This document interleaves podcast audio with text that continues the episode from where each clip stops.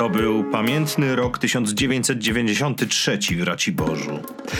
Bliskość Czech owocowała obecnością lentilków i bombonów na pobliskim bazarze.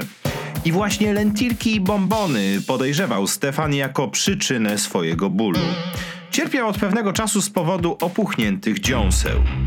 Chciał iść do stomatologa, ale wspomnienie nakręconego pedałem powoli obracającego się wiertła sprawiało, że przechodziły go dreszcze. Kupił więc pastę popularnej firmy, którą reklamowali w telewizji jako remedium na bolące dziąsła. Niestety niewiele dała. Stefan przez to przestał wierzyć telewizji.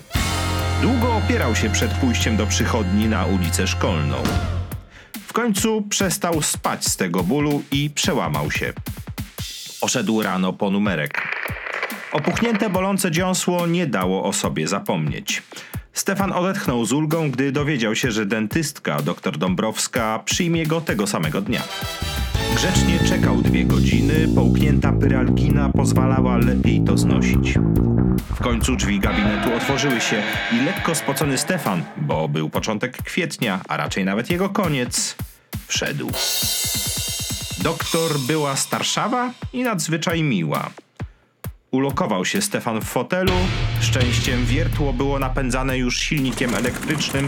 Typowa, niedoinwestowana polska służba zdrowia z początku lat 90.